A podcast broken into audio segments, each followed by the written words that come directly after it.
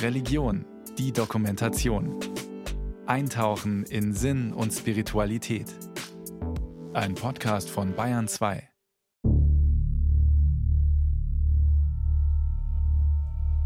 The people who designed this prison were very inspired by the Quaker belief das Gefängnis wurde von Menschen entworfen, die von den Quäkern beeinflusst waren. Sie glaubten, dass alle Menschen im Herzen gut seien. Man wollte die Inhaftierten zu besseren Menschen machen, die Reue zeigten.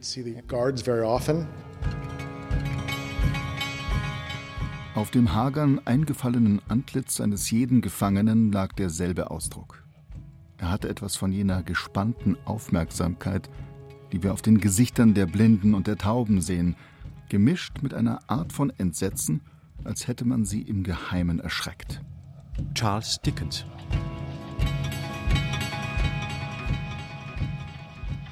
Überwachung ist ein Kontrollstil, der basiert auf dem Gedanken der Wahrnehmbarkeit, der Sichtbarkeit, der Transparenz.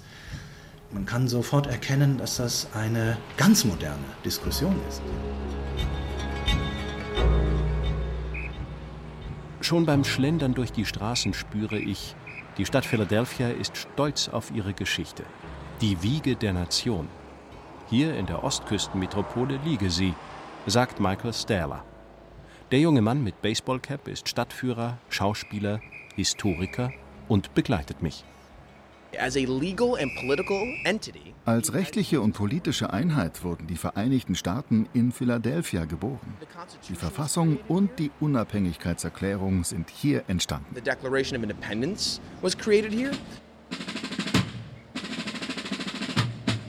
Philly, wie die Stadt heute von ihren Einwohnern liebevoll genannt wird, wurde 1682 von William Penn gegründet, erklärt mir Stella. Religionsfreiheit war grundlegend. Immigranten aus vielen europäischen Ländern kamen hierher. Penn, der englische Quäker, war ein frommer Mann, ein Gelehrter und Friedensmensch. Deswegen setzte er den Namen der neuen Stadt aus zwei griechischen Wörtern zusammen: Philia und Adelphos, Liebe und Bruder. Philadelphia, die Stadt der brüderlichen Liebe. Mit dem Bus fahren wir in den nördlich gelegenen Stadtteil Fairmount. Es riecht nach Fish and Chips. Eine mit Junkfood ausgestattete Gruppe Touristen steht mit uns vor dem Eingang des Eastern State Penitentiary. Dies ist Zellenblock 1, der älteste Teil des Gefängnisses. Lassen Sie uns reingehen. Museumsdirektor Sean Kelly führt mich durch das Eastern State Penitentiary. Ich spüre kalten Wind, der durch den riesigen Gebäudekomplex weht. Was mir sofort auffällt, von außen sieht das Gefängnis wie eine uneinnehmbare Burg oder neogotische Kathedrale aus. Die rechteckige Form, die zahlreichen Wachtürme, Zinnen und Spitzbögen verleihen dem ehemaligen Zuchthaus eine fast schon mittelalterliche Ästhetik. 1829 wurde die Anstalt eröffnet und seit ihrer Schließung 1971 nur spärlich restauriert. Dieses Gefängnis ist wie ein Wagenrad aufgebaut. Man kann sich im Zentrum, in der Mitte der Radnabe umdrehen und die bis zu 240 Meter langen Gänge hinunterschauen. Davon gingen die Zellen ab, in denen die Gefangenen fast die ganze Haftzeit verbringen mussten. Auffallend ist auch diese kirchenähnliche also Art der Architektur mit Rundbögen in den Gängen und Zellen. Das verweist auf die spirituelle Mission des Gebäudes. Die Menschen, die hier einsaßen, sollten in ihre Herzen schauen. Ich frage Sean Kelly, was er damit meint. In die Herzen schauen. Die Inhaftierten sollten sich ihrer Taten bewusst werden und Reue zeigen, sagt der Historiker und erklärt mir, als das Gefängnis im Jahre 1829 seinen Betrieb aufnahm, galt es als eines der modernsten Zuchthäuser der Welt und als architektonisches Wunderwerk. Heute ist die ehemalige Haftanstalt Museum und Touristenattraktion zugleich. Die meisten Innenwände sind feucht, teils mit Schimmel überzogen. Ebenso die etwa sechs Quadratmeter großen Zellen, alle ohne Tageslicht. Ein leicht modriger Geruch liegt in der Luft. Die Häftlinge waren in Einzelzellen untergebracht und erhielten nur Besuch von Anstaltsgeistlichen. Die einzig erlaubte Lektüre war die Bibel. Verließen die Insassen ihre eigenen Zellen, hatten sie Masken zu tragen und durften nicht sprechen, erklärt Direktor Kelly. The people who designed this prison were very inspired das Gefängnis wurde von Menschen entworfen, die von den Quäkern beeinflusst waren. Sie glaubten, dass alle Menschen im Herzen gut seien und zur Umkehr bewegt werden könnten. Die Quäker sprachen von einem inneren Licht, einem Sinn für Recht und Unrecht, das ihrer Meinung nach allen Menschen innewohne. Das führte dazu, dass sie jeden Gefangenen in Einzelhaft steckten, im Glauben, dass dies die Strafgefangenen zu einem spirituellen Erwachen führen würde. Man wollte die Inhaftierten zu besseren Menschen machen, die Reue zeigten. Dafür wurden sie in Isolationshaft gesteckt. Die Inhaftierten sahen nie einen anderen Gefangenen. Sie bekamen nicht einmal die Wärter zu Gesicht, verbrachten 23 Stunden in ihren Zellen jeden Tag. Es gab zwei halbstündige Pausen, um nach draußen zu gehen. Ansonsten lebten sie in ihren Zellen.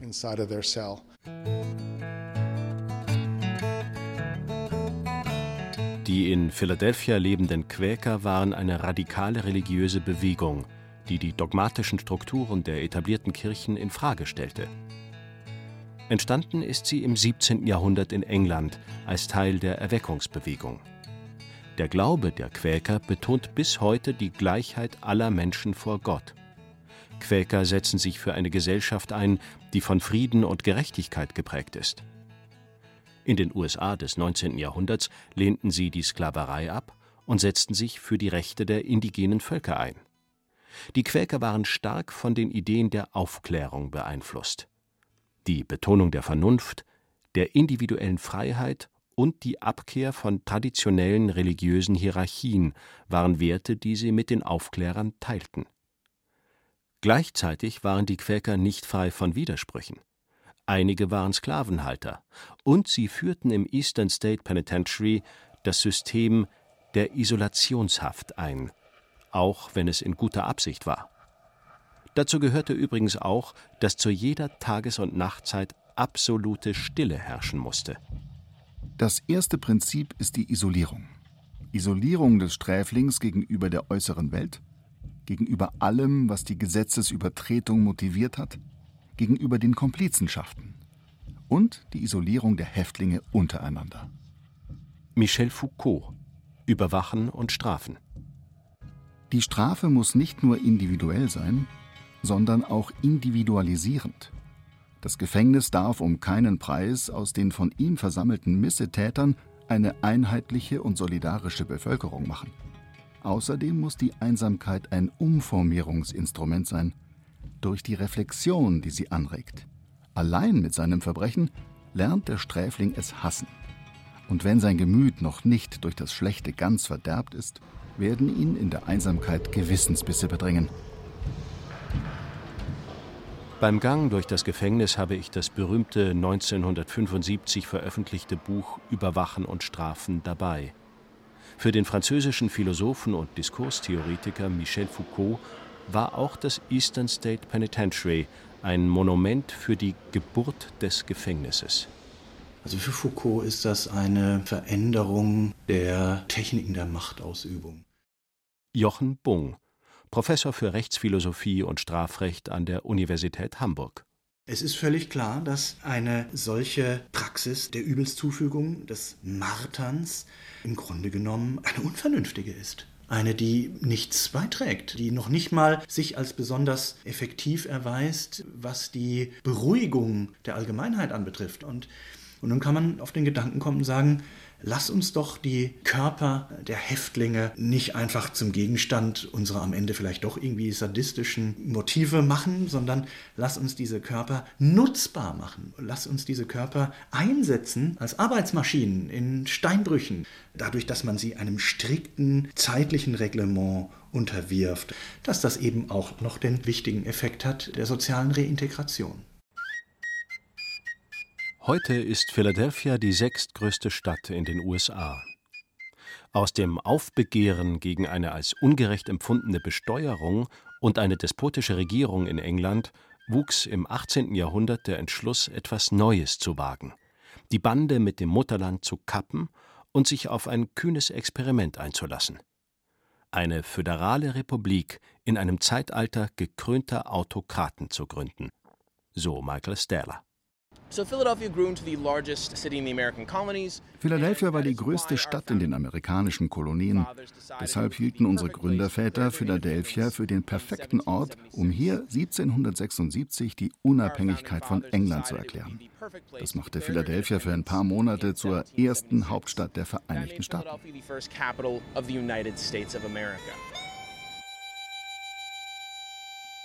Philadelphia war damals auch eine Hochburg der Quäker erzählt Sterler. Die Religionsgemeinschaft forderte, die Todes- und Prügelstrafe abzuschaffen und machte auf Missstände in den Gefängnissen aufmerksam. Ende des 18. Jahrhunderts gründeten Quäker die Gesellschaft zur Linderung der Leiden in öffentlichen Gefängnissen. Sie setzte sich für Reformen des Strafvollzugssystems in den Vereinigten Staaten ein, mit Unterstützung von Benjamin Franklin, einem der Gründerväter der USA. Im Eastern State Penitentiary sollten die Gefangenen nach den religiösen Vorstellungen der Quäker zu einem Leben mit Gott zurückfinden. Jochen Bung. Es ist, glaube ich, eher unwahrscheinlich anzunehmen, dass das Alleinsein mit sich in einer Zelle nun äh, besonders zu Gedanken motiviert oder zu Selbstbeobachtungen motiviert, die dann in besonderer Weise dazu angetan sind, dass man sagen würde, hier bereitet sich diese Person wieder darauf vor, eine rechtstreue Bürgerin oder ein rechtstreuer Bürger zu sein.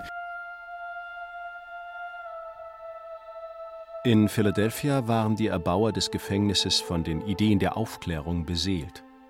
Die Fähigkeit zum Lernen eines jeden wurde anerkannt. Die Strafe zielte deshalb auf die Zukunft ab und ihre Hauptfunktion diente der Vorbeugung. Klingt harmlos, kann aber zu seelischer Gewalt führen. Diese Art zu strafen war im Eastern State Penitentiary auf eine kalte Art und Weise modern. Isolationshaft in winzigen Zellen und ohne Hörkontakt zur Welt. Die Quäker waren bekannt für ihre Mitmenschlichkeit und ihr Streben nach Gerechtigkeit.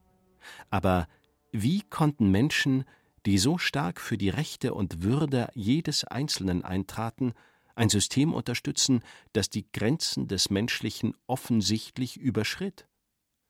Das Zuchthaus in Philadelphia zeigt, was Foucault herausgearbeitet hat – wie vereinbar die schrecklichsten Formen des Überwachens und Strafens mit den höchsten Zielen und Werten des Liberalismus und der Aufklärung sind. Schon bei Platon etwa findet sich eine harte Kritik der bloßen Vergeltungsstrafe. Die Vergeltungsstrafe schaut einfach nur, was ist passiert unterstellt, dass sozusagen eine Disbalance in die Welt gekommen ist durch das Unrecht, was verwirklicht wurde und das muss jetzt ausgeglichen werden. Das ist archaisch. Man kann eigentlich nur vernünftigerweise strafen, wenn man das verbindet, wenn man also im Hinblick auf ein allgemeines Gutes ja, oder im Hinblick auf ein individuelles Gutes, also Abschreckung, Normgeltungsbekräftigung oder Resozialisierung, soziale Reintegration. Das wären die Aspekte, aus denen ein rationales, präventiv orientiertes Strafrecht einzig und allein sich begründen kann. Die Quäker und ihr Gefängnis in Philadelphia haben Schule gemacht.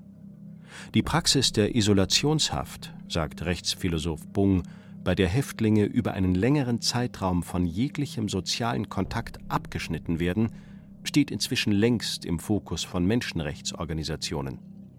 Amnesty International argumentiert, dass diese Art der Haft eine Form von Folter darstellt. Amnesty hat wiederholt die Bedingungen in US-amerikanischen Gefängnissen untersucht und dokumentiert. Eine Studie aus dem Jahr 2019 enthüllte alarmierende Zahlen. Über 80.000 Häftlinge befanden sich damals in Isolationshaft, Tendenz steigend. Einige von ihnen waren über Jahre hinweg in Einzelzellen eingesperrt, ohne angemessene menschliche Interaktion oder Tageslicht.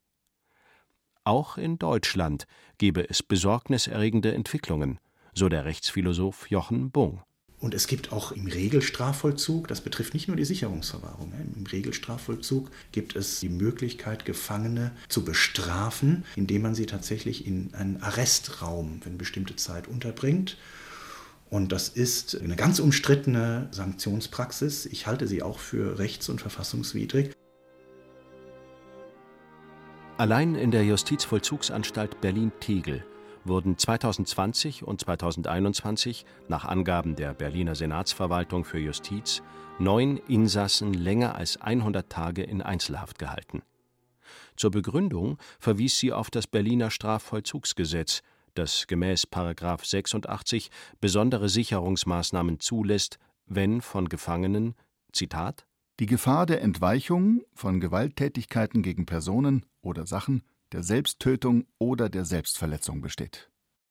Als Strafe aufgrund von Regelverstößen darf Einzelhaft laut deutscher Strafvollzugsordnung aber nur für längstens vier Wochen verhängt werden. Als besondere Sicherungsmaßnahme ist sie jedoch zeitlich nicht begrenzt. In Extremfällen kann sich dies über Jahre oder gar Jahrzehnte erstrecken.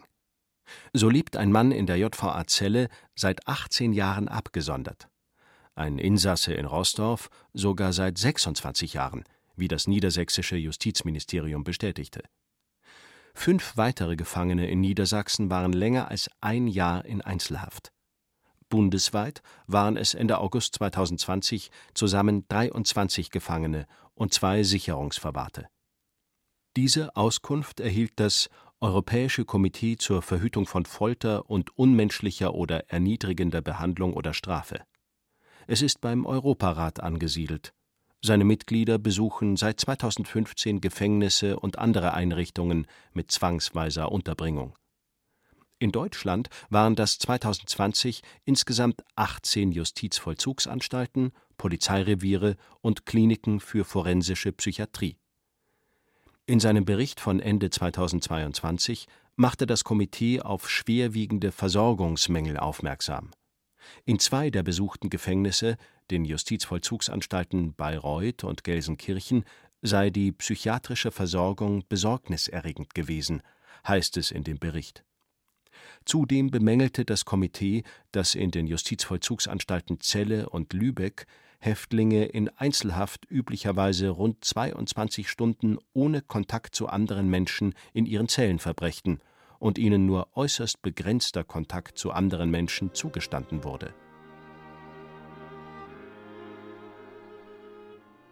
Langzeitisolierung kann verheerende Auswirkungen auf die psychische Gesundheit der Gefangenen haben.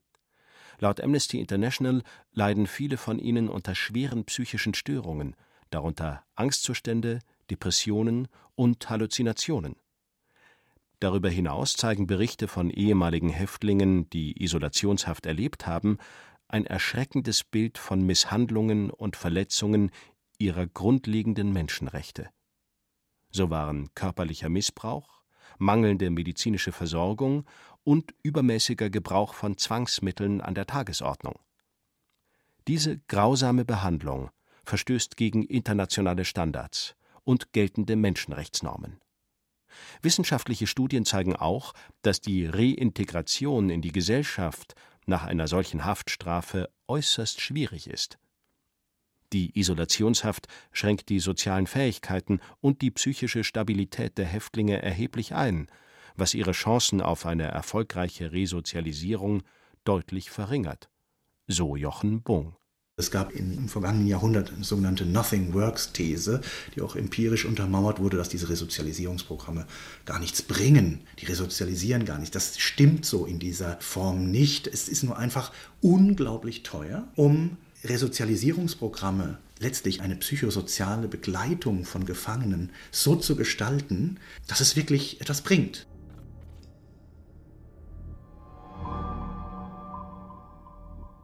Weiter geht es durch die feuchtkalten Gänge des Eastern State Penitentiary.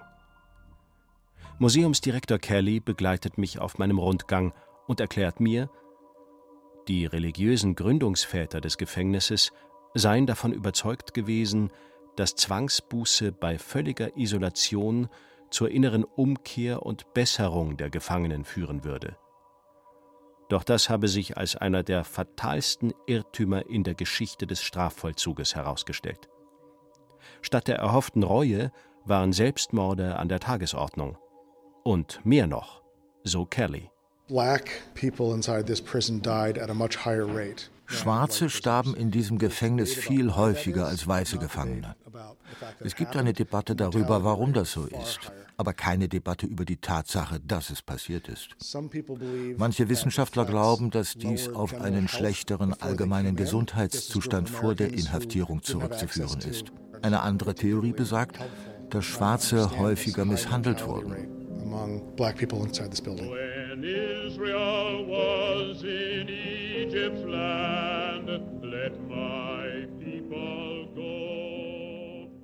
Heute seien etwa 44 Prozent der Bevölkerung von Philadelphia Afroamerikanerinnen und Afroamerikaner, ergänzt Sean Kelly. Sie lebten überproportional in Armut oder kämpften mit wirtschaftlichen Herausforderungen. Afroamerikanische Jugendliche und Kinder hätten geringere Bildungschancen, weniger Abschlussraten an höheren Schulen und schlechteren Zugang zur Gesundheitsversorgung im Vergleich zu anderen Bevölkerungsgruppen. Außerdem kämpften einige Stadtviertel in Philadelphia, in denen überwiegend Schwarze leben, mit höheren Kriminalitätsraten. Es sei an der Zeit, dass die Vereinigten Staaten ihre Politik in Bezug auf Isolationshaft überdenken so Rechtsphilosoph Jochen Bung. Es ist ganz wichtig, dass Gefangene soziale Kontakte haben. Und zwar nicht nur zu dem Gefängnispersonal, sondern auch untereinander. Und deswegen gibt es auch spezielle Räume. Während wir weiter durch die Gänge des Gefängnisses gehen, erklärt mir Museumsdirektor Sean Kelly, sogenannte Aufwiegler verbrachten die Haft in völliger Finsternis oder wurden in Eiswasser gesteckt. Die typischen Straftaten, für die Menschen hier einsaßen, ähneln den heutigen. Darunter Einbruchsdelikte, Diebstahl, Beschädigung von Sachen, Gewaltverbrechen, Mord.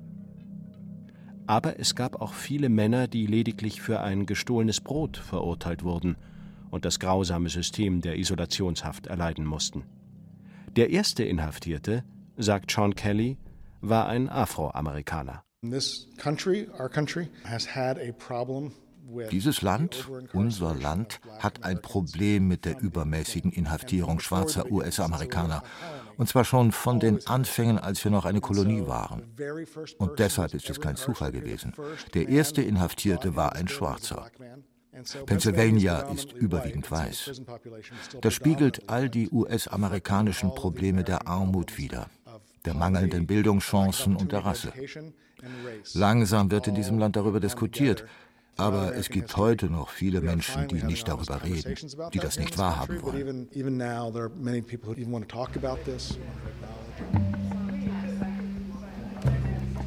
Während seines Bestehens von 1829 bis 1971 hatte das Eastern State Penitentiary mehr als 75.000 Insassen. Es galt als Prototyp vieler späterer Zuchthäuser weltweit war ein wichtiger Meilenstein in der Entwicklung des modernen Strafvollzugs und beeinflusste den Bau vieler anderer Gefängnisse in den USA und auf der ganzen Welt. Abschreckend haben weder das Gefängnis noch die Isolationshaft in den USA gewirkt, erklärt Museumsdirektor Kelly. Heute liegt Philadelphia beim Thema Gewalt und Drogen mit ganz vorne in den USA, vor allem seit der Covid-19-Pandemie. Schießereien, Drogenkriminalität, täglich mindestens ein Mordopfer. Junge schwarze Männer sind, was Schusswaffengewalt angeht, sowohl unter den Tätern als auch unter den Opfern die mit Abstand größte Gruppe. Die Vereinigten Staaten haben die höchste Inhaftierungsrate der Welt. Wenn ich die letzten Zahlen zur Hand nehme, dann waren es in Deutschland etwa 85 Menschen pro 100.000, während es in den Vereinigten Staaten 700 Menschen pro 100.000 sind. Ein Faktor von weniger als einem Siebtel. Und die deutsche Gesellschaft ist auch sicherer. Die öffentliche Sicherheit ist besser.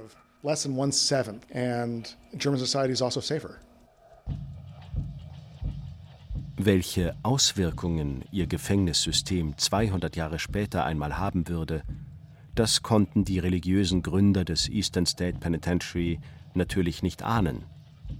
Die Quäker wollten Gutes. Dabei errichteten sie in Philadelphia einen unmenschlichen Ort.